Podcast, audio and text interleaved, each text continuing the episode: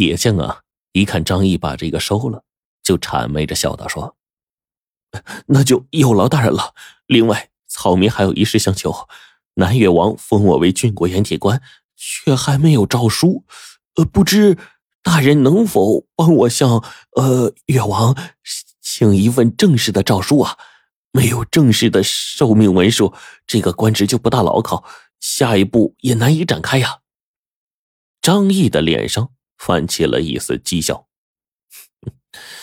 此事乃举手之劳，我知道你们是戴罪之人，忽然被拜官，想过官瘾，但大事为重，万不可因小失大。另外，他有些随意的就又接着说：“我毕竟在南岳当个不小的官儿。”你们计划的后面两点，我可以提供解决之道。到时我备上人马，你们一旦得到了兵符，我愿担其险，为你们送到边关。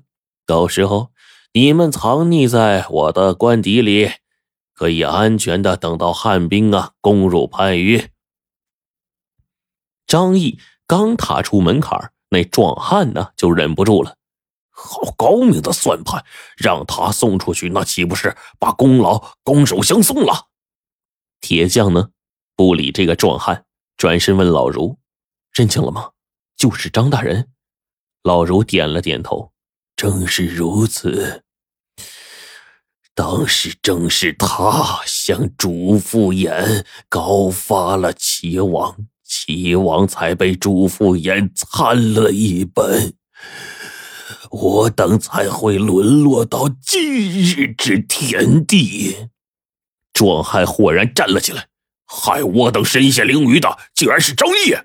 他看了一眼铁匠，说：“大哥果然好耐性，仇人面前颜色不变。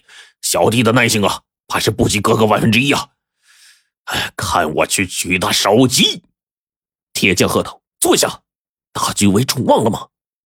看到壮汉被小伙强行的推回了榻上，他就继续说：“张大人是朝廷命官，他的话就是朝廷的话，我们自然是要听的。”张毅刚走出大门，脸上就露出了鄙夷之色：“ 一群卑贱奴婢，还不是被我玩弄于股掌之间？哼，若你等成了……”还是要老实的把兵符送给我，到那个时候，你们就躲到南越王宫，不还是难逃追捕吗？若你等败了，我再出手，更显得我的手段，到时候圣上面前也更尊崇了。想着，他就不自觉的笑了。哎。夺得这个功劳后，要除掉你们这些齐王余孽，还不是轻而易举？哼！铁匠五人当然不知道张毅的歹毒心肠，他们很快的就投入到了紧张的准备当中。为了应付南越王呢，铁匠下令把全国破损的农具都收集起来，重新锻造。一时间。农具和锻造所需要的木炭，把库房都堆满了。为了不引起南越王的疑心，铁匠甚至带着方士踏遍了番禺附近的山，去寻找铁矿。南越山高林密，蛇鼠众多，他们多次遭到了蛇噬。南越王对他们也是更加的信任，赐予了他们很多硫磺，用以驱蛇。这天。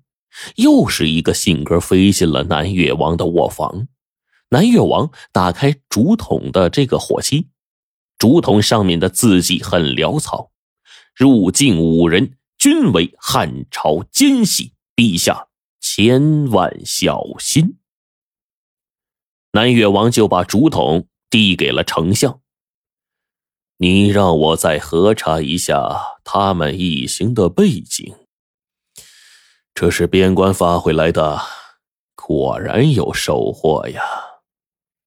丞相就点了点头，嗯，怪就怪在他们带了个儒生，当时微臣就觉得一行叛逃的人居然带个儒生，自是可疑。而陛下在大汉安插的间谍，当时只是查了这个带头铁匠的身份。这次再核查细一些，他们就露出马脚了。南越王就露出一丝深邃的微笑，哼哼，知道了他们的身份，我们手上的底牌就又多了一张。丞相不解的抬头，呃，这。呃，不，现在马上抓住这奸细吗？南越王心情不错，然后就解释着说：“嗯，南越孤悬南疆，兵卒难抵中原锋芒，铁器牲畜啊，都要倚仗中原。单靠天险，把汉兵隔在五岭之外。”终究长久之计，中原天子居然想偷诸侯兵符。